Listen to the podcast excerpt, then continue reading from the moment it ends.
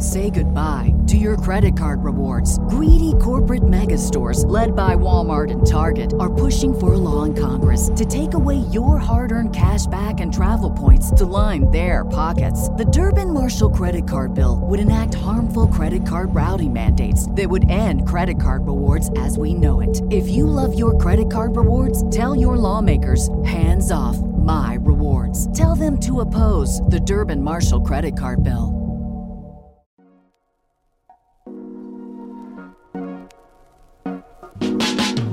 Welcome to the Good News Ride Home for Monday, June 1st, 2020. I'm Jackson Bird.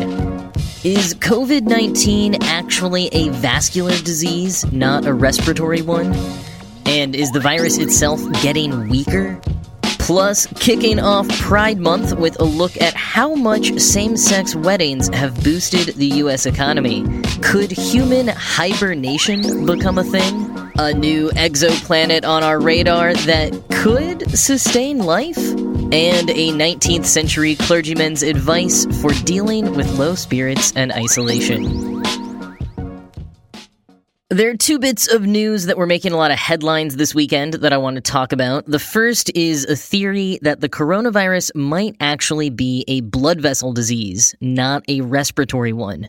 This is based on a paper published in The Lancet at the end of April, in which scientists discovered that SARS CoV 2 can infect the endothelial cells that line the inside of blood vessels. Quoting Elemental, Endothelial cells protect the cardiovascular system, and they release proteins that influence everything from blood clotting to the immune response.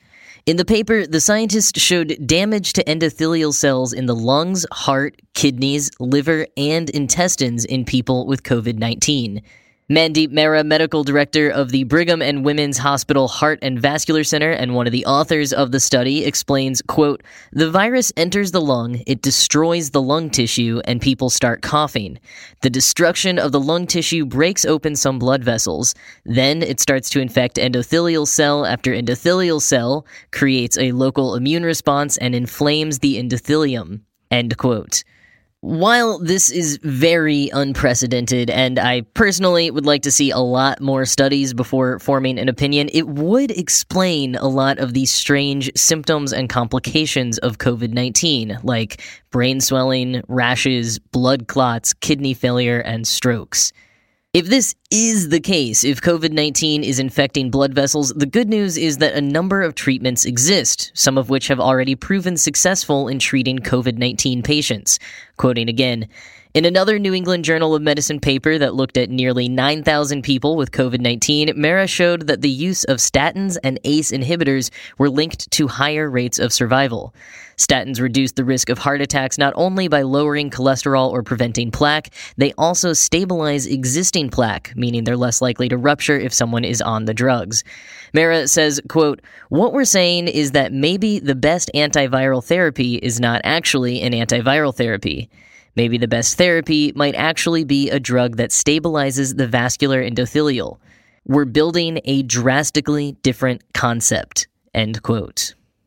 The other big news from the weekend doesn't have any study or evidence to back it up yet, but two separate Italian doctors have said that the new coronavirus is weakening. Alberto Zangrillo, the head of the San Raffaele Hospital in Milan, told TV reporters, quote, The swabs that were performed over the last 10 days showed a viral load in quantitative terms that was absolutely infinitesimal compared to the ones carried out a month or two ago. End quote. Matteo Bassetti, head of the infectious diseases clinic at the San Martino Hospital, also said, quote, The strength the virus had two months ago is not the same strength it has today. It is clear that today the COVID-19 disease is different, end quote. Again, I would reserve celebrations until we have some data on this. The word of those two doctors is literally all we have to go on right now, and there are tons of articles being published saying that this is a thing. But it is intriguing and maybe hopeful. Pride Month kicks off today, and I'm sure this is not the last I will say about it as we embark on a Pride Month that looks drastically different from recent years. But one fun piece of news from over the weekend to start things off. Since the U.S. legalized same sex marriage across the country in 2015, same sex weddings have boosted state and local economies by an estimated $3.8 billion. This is according to a study published last week by the Williams Institute at UCLA's School of Law. Quoting Reuters, some $3.2 billion has been spent on weddings, while thousands of traveling wedding guests spent $544 million. The events generated an additional $244 million in state and local taxes, the research found. About 45,000 jobs were also supported by same sex weddings, according to the study. Gay marriage was first approved in the state of Massachusetts in 2003, with several states following suit. By the time of the Supreme Court's landmark decision, some 242,000 same sex couples had wed, the study said. The total has since more than doubled, with more than half a million gay and lesbian couples marrying in the United States. End quote. This news, of course, isn't entirely shocking. I remember when the legality of same sex marriage was being debated here, there were a ton of jokes about how much money same sex weddings could generate since gay couples weren't going to marry on the cheap.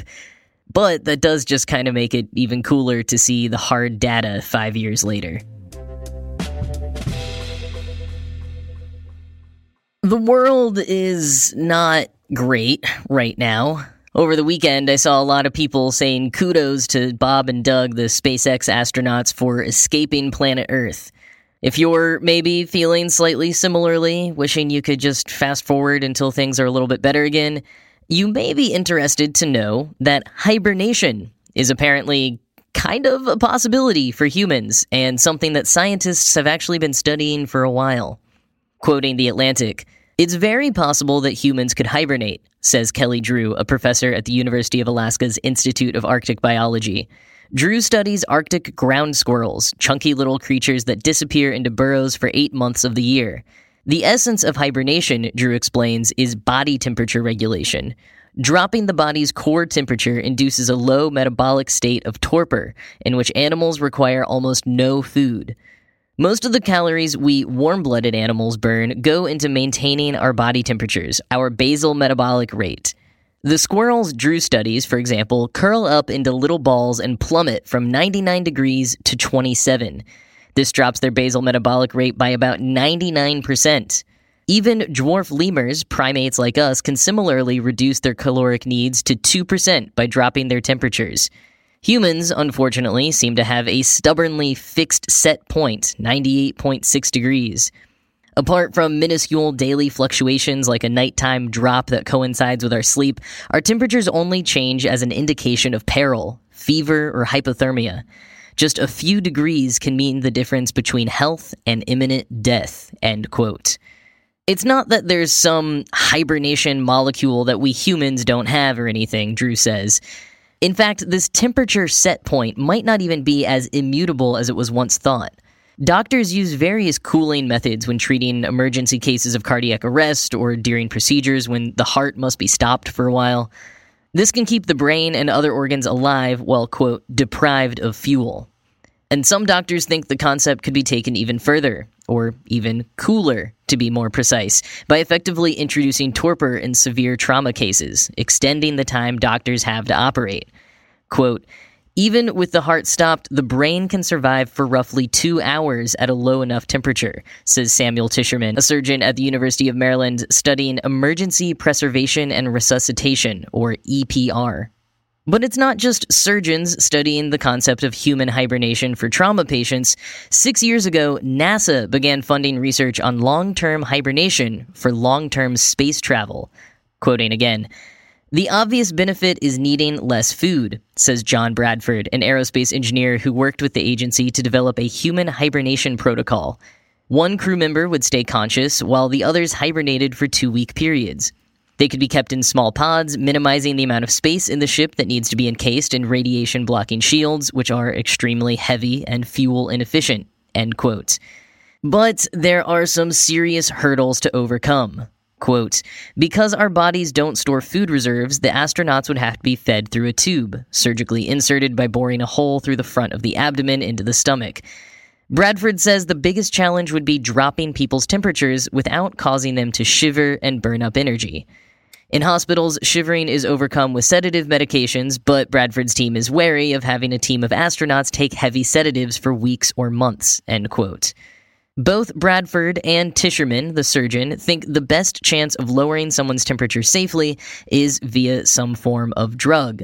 Fortunately, Drew, the squirrel biologist, successfully tested a cooling drug in rats and is hoping to move on to human trials pending FDA approval. Beyond emergency trauma treatment and space travel, induced cooling drugs could also be useful in treating various inflammatory diseases and insomnia, possibly even diabetes and obesity.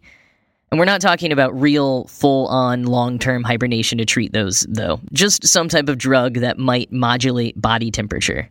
As for that real hibernation, it seems like two weeks might be the absolute max before our bowels rupture, leading to sepsis, if studies of rats are any indication. And perhaps more disappointing, it's unlikely that one would come out of hibernation feeling well rested and rejuvenated, since hibernation isn't exactly the same thing as sleeping, studies of primates have shown. It's not like we could clock out to catch up on sleep for a couple of days or weeks and then go back to normal feeling better than before. So it sounds like we can't just go into hibernation for the next couple of years and wake up in a world with a COVID 19 vaccine, though it is a nice thing to dream about. Regardless of those fantasies, however, these advances in temperature modulation in humans is super cool and could mean huge things for health and human potential in the future.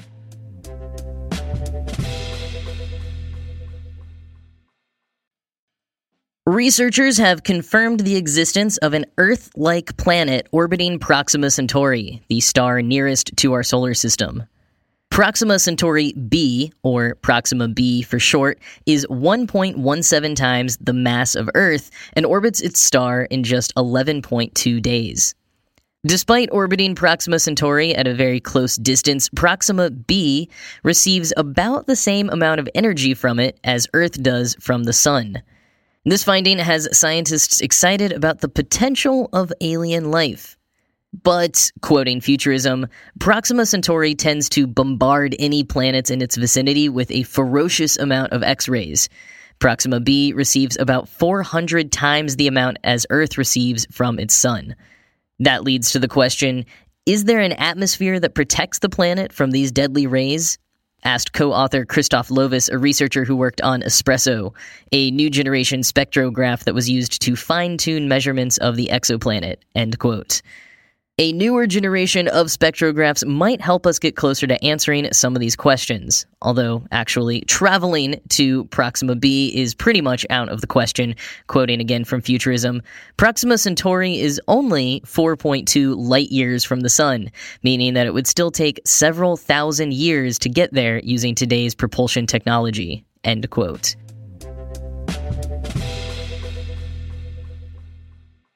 Ending today with some quarantine advice from the past. Writer Verlyn Klinkenborg shared this interesting find in the New York Review of Books recently from 19th century clergyman Sydney Smith. Reverend Smith wasn't exactly in quarantine when he dispensed it, so you will hear some of the tips being to go see friends.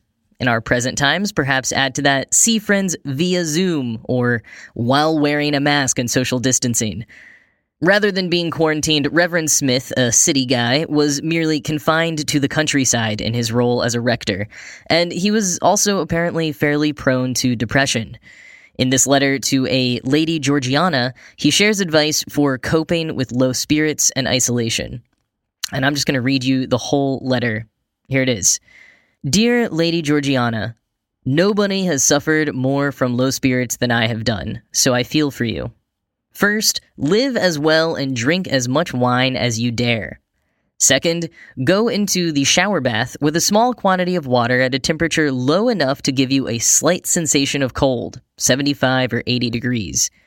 Third, amusing books.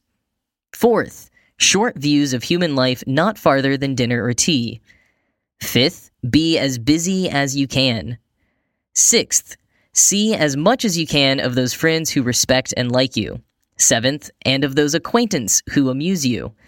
Eighth, make no secret about low spirits to your friends, but talk of them fully.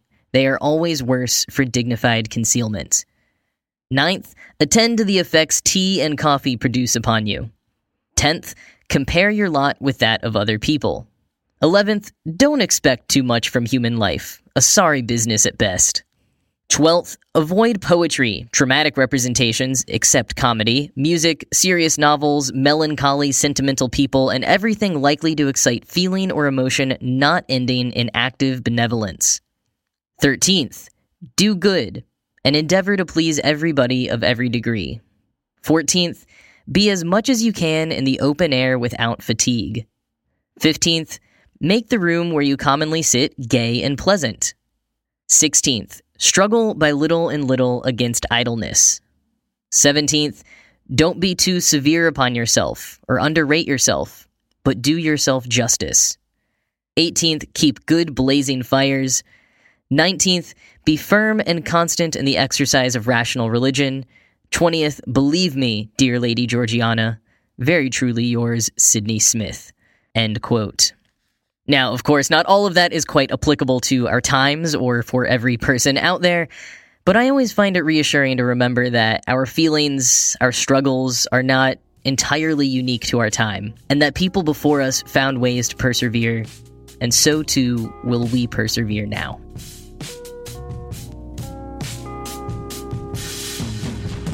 That is all for today. I just wanted to say I know there's even more pain and struggle in the world right now than there has been even these last few months of the pandemic. So I hope that this show was a brief distraction for you, a momentary antidote to the harsh realities surrounding us, maybe giving you a few new thoughts to keep with you as you go about your day. Here at the Good News Ride Home, we will keep bringing you more optimistic, encouraging, fascinating, weird, and hopeful stories every day. So, thank you for listening. I hope you have a good rest of your day, and I'll talk to you tomorrow.